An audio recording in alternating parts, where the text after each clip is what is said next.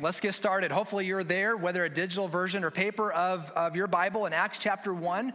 We're in a sermon series. This is week two. So, we're just really getting started. We're talking about impact. This sermon series is going through Acts chapters 1 through 8. And what we're doing is we're stepping back in time and we're looking at this historical, real life movement of everyday people, just like you and I, that the Holy Spirit used to change lives, to change their community, and ultimately to change the world. And uh, the, the work that he did then is the same work he's doing and wants to do now. And so we're looking at specifically what kind of attributes is involved with being a person or a church of impact. Now, last week, just to do some review, our very first week together, we talked about how a person of impact has a clear sense of purpose. A clear sense of purpose. And in the passage we looked at, chapter 1, verses 1 through 8, we saw that the purpose that God has for us is to glorify Him as a witness. Now, today we're going to look at our second attribute that I think you're going to find very practical to your life here and now. And that is a person that God uses for impact is a person who has been prepared. Preparation is our second attribute in this series. Now, if you have a bulletin, and I hope you do on the back side for doing some fill in the blanks, here is your first fill in the blank and our big idea for this morning. It's this idea that God always loves you in the moment and prepares you for the future. He loves you in the moment. He loves you as you are, but He's always working in you so that He can work through you to prepare you for what He has for you. He will always get you ready for what's next in your life. You know what this means?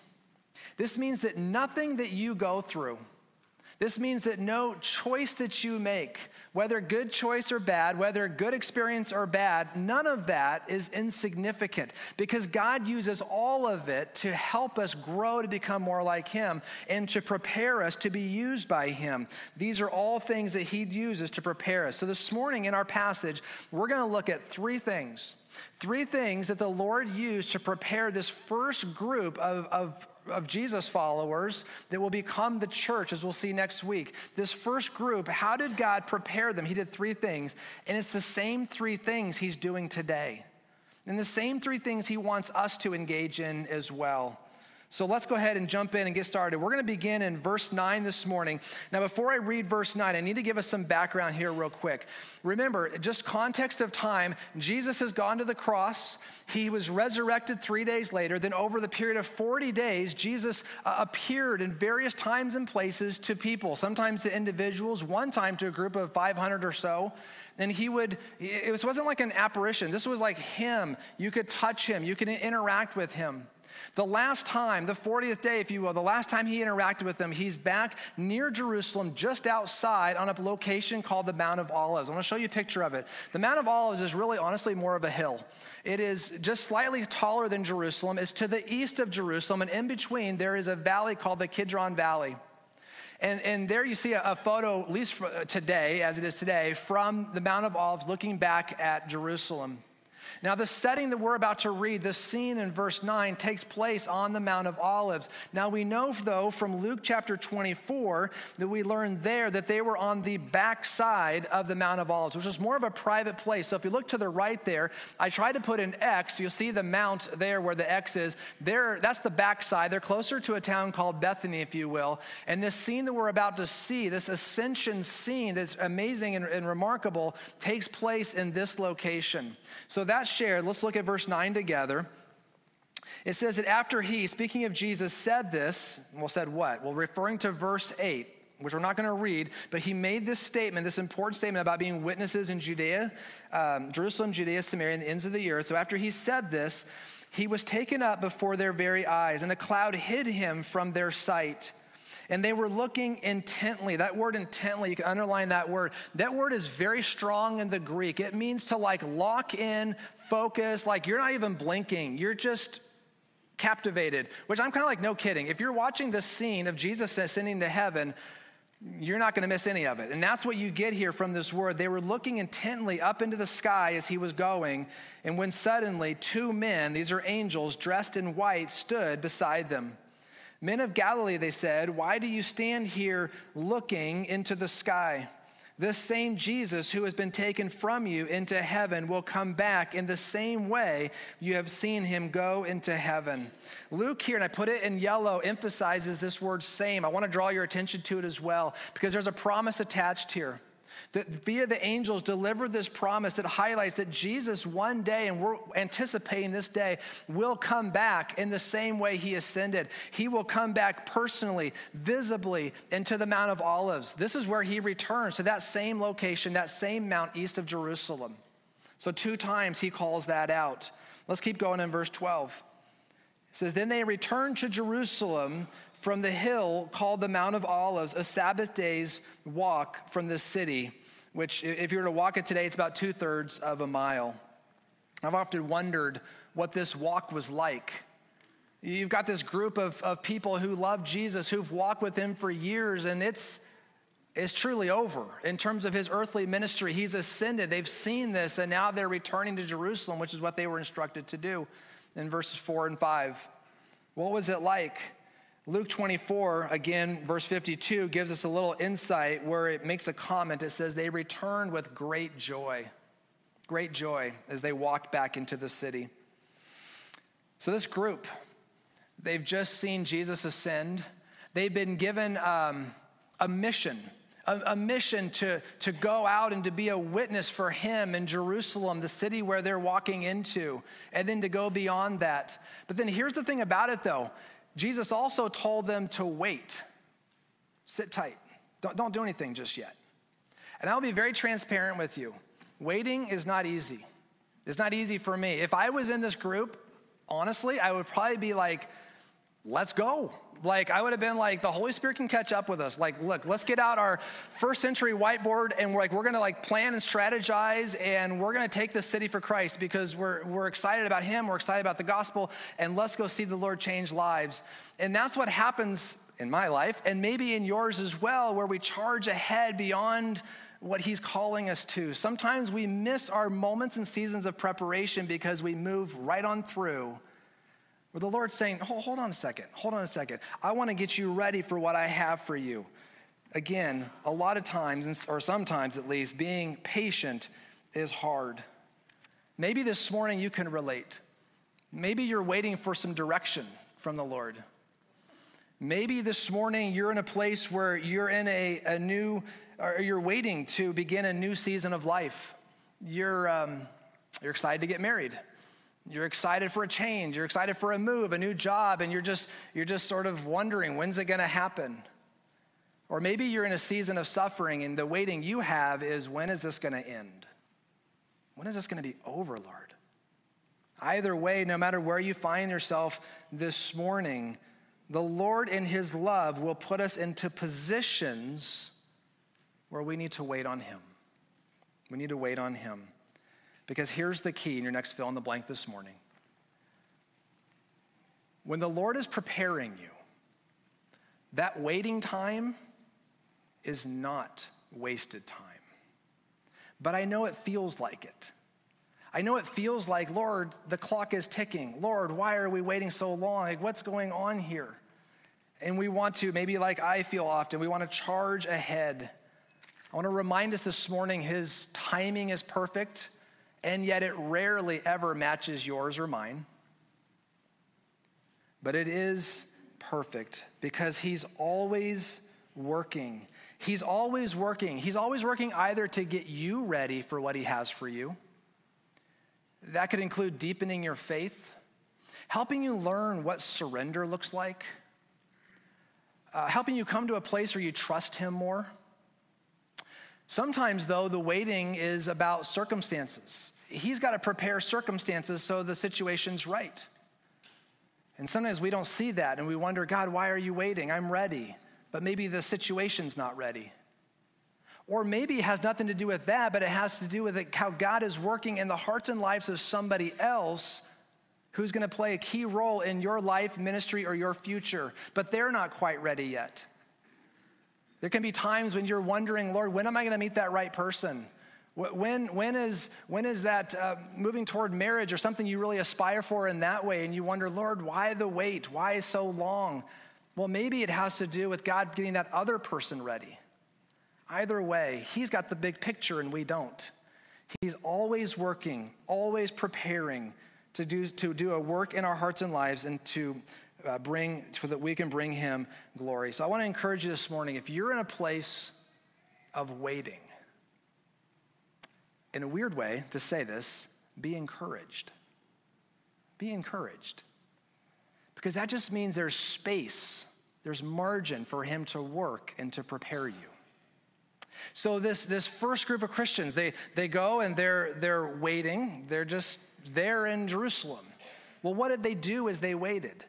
Well, waiting is the first thing that God does to prepare us, but there's two other things that he does as well. And I want to look at those next here in terms of this waiting time and what they did. Look with me at verse 13, if you would, as we continue to work through the passage. It says this that when they arrived, they went upstairs to the upper room where they were staying. And those present were Peter and John, James and Andrew, Philip and Thomas, Bartholomew and Matthew, James the son of Alphaeus, and Simon the Zealot, and Judas, son of James. This is also Thaddeus, by the way. They all joined together constantly in prayer. That word constantly means with persistence, praying over and over, in a sense, without ceasing. They all joined together constantly in prayer, along with the women and Mary, the mother of Jesus, along with his brothers. What they did as they waited is they prayed. They prayed a lot. And here's your next fill in the blank this morning. It that the Lord not only uses waiting, the Lord prepares us through prayer. And this is an incredible scene. They, they walk back this two thirds of a mile from the Mount of Olives. They go to this upper room, possibly the same upper room where not long ago they had had the Last Supper with Jesus. We don't know. And they're in this space and they're waiting and they decide this is a time and what we need to devote ourselves to is prayer. So you have men and women praying together. You have, as we just uh, read, you have Mary there. She's there as well in the room and praying, which, by the way, this is the very last time we ever hear or see Mary in action. Which, interestingly enough, she was obviously instrumental in birthing Jesus, and now she's a part of helping to birth the church.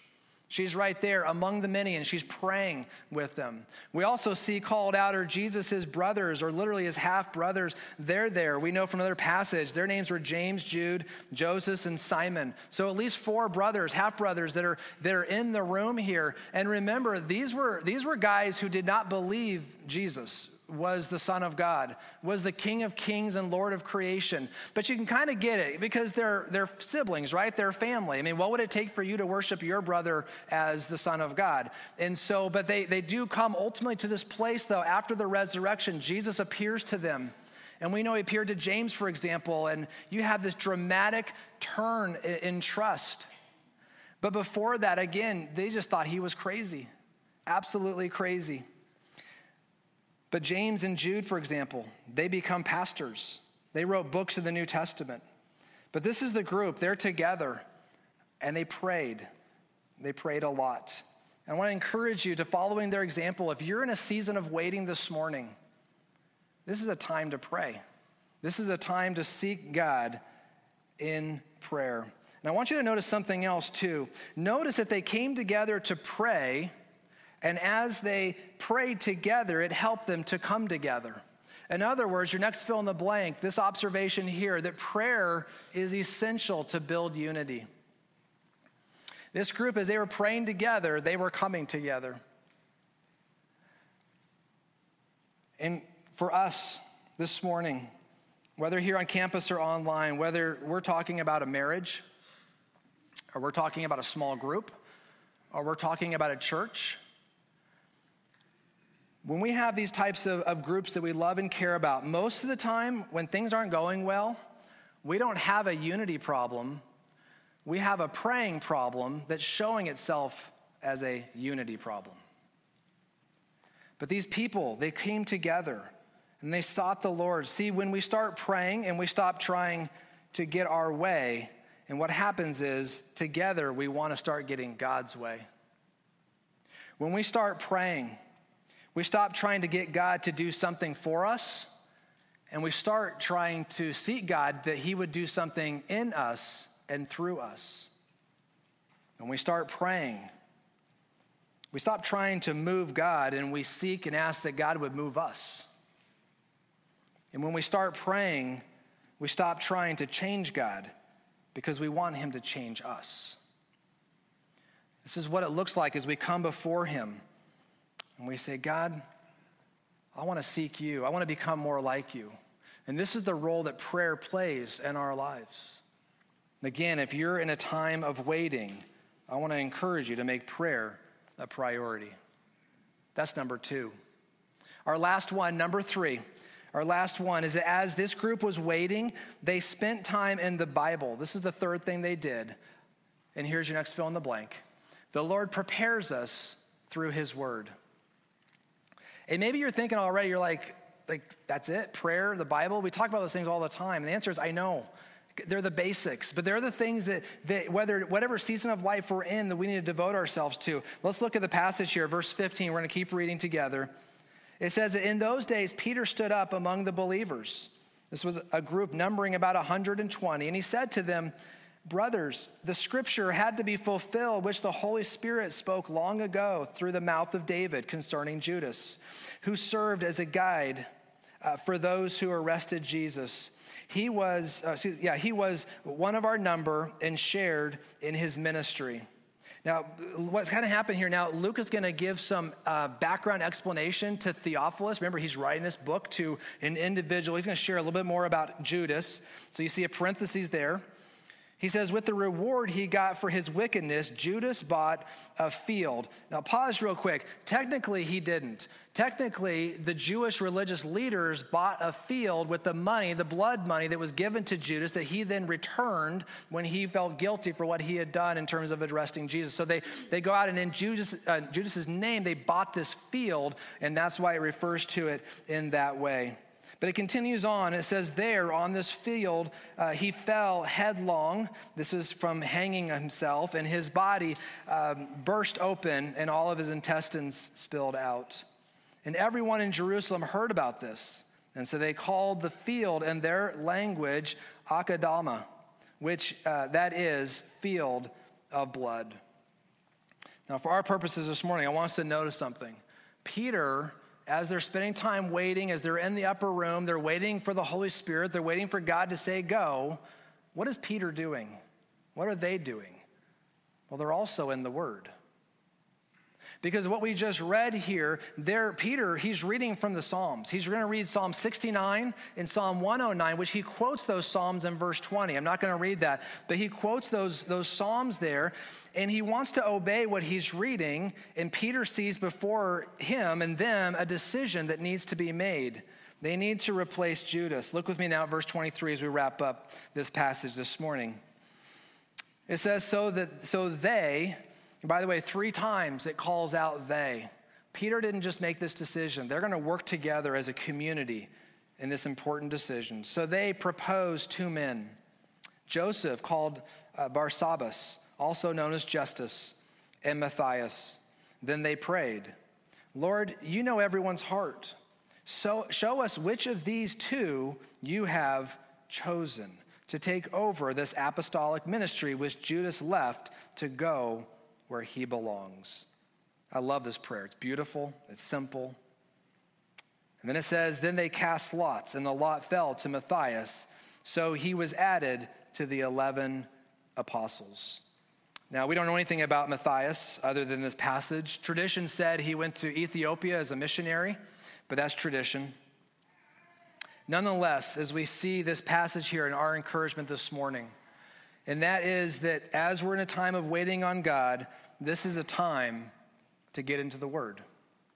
This is a time to, to spend great amount of time in Scripture, prayer, Scripture. Making that our focus as we're waiting on Him. Why, why the Bible? Why do this? Your next fill in the blank just explains that or tries to. And it's this idea that we learn God's will from God's Word. See, sometimes when we're waiting for direction, we're waiting for wisdom, we're waiting to know, Lord, what do you have for us next? This is a time to seek Him in His Word. Because as we spend time in His Word, we learn more of what's on His heart and we learn more of what His will is for every single one of us. See, as they waited, they read Scripture and then they tried to obey Scripture.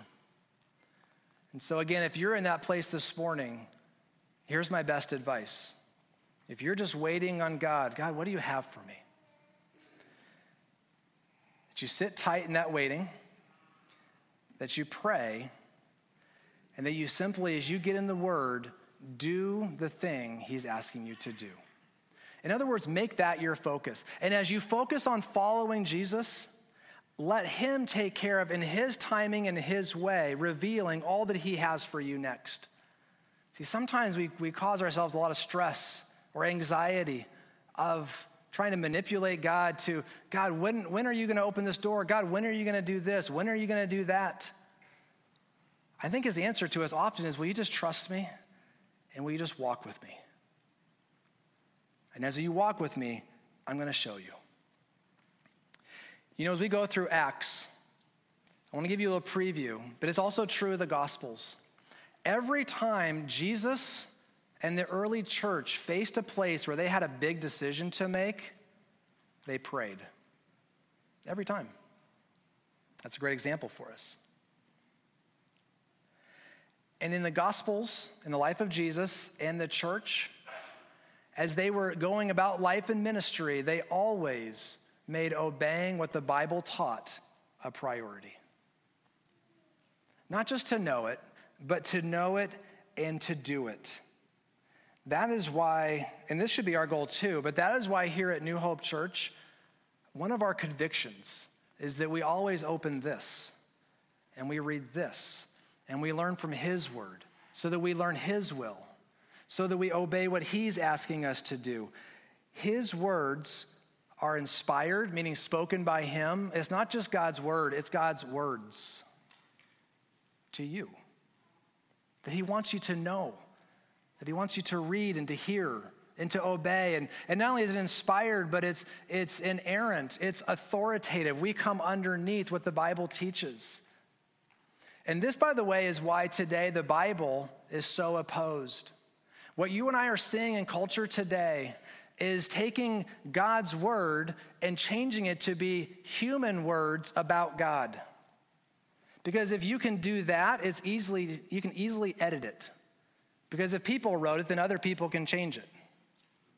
But if they're God's words, it's a whole different it's a whole different game. It's a whole different thing, which is what we learn here.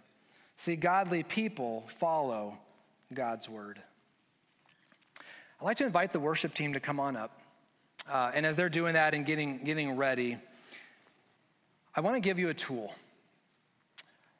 if you if you're in a season of waiting or you're in a season of preparation, which I would argue all of us are, I want to give you and I what I hope is helpful. I want to give us a waiting strategy. I think we need one. A waiting strategy. Like, how, how do I do this? A way to, to try to remember that it's memorable, I hope. And so here, here is your strategy. It's a simple statement, it's in your bulletin. Here's what it says Lord, while I'm waiting on you to fill in the blank, what are you waiting on God for? What are you trusting God for? What do you hope He's preparing you for next? Lord, while I'm waiting on you to, whatever it is for you that that is, to say, I will rest. That doesn't necessarily mean a good nap, though. I'm a big fan of those. That means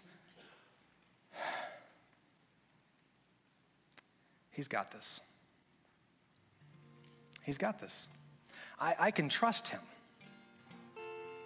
I don't, I don't have to charge ahead. I don't have to short circuit what he has for me. I can just be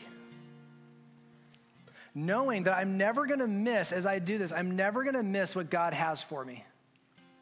I'm never gonna miss the, the calling that He has because He'll make it abundantly clear. So, so as I rest, and of course, as you can see there on the screen, rest is an acronym.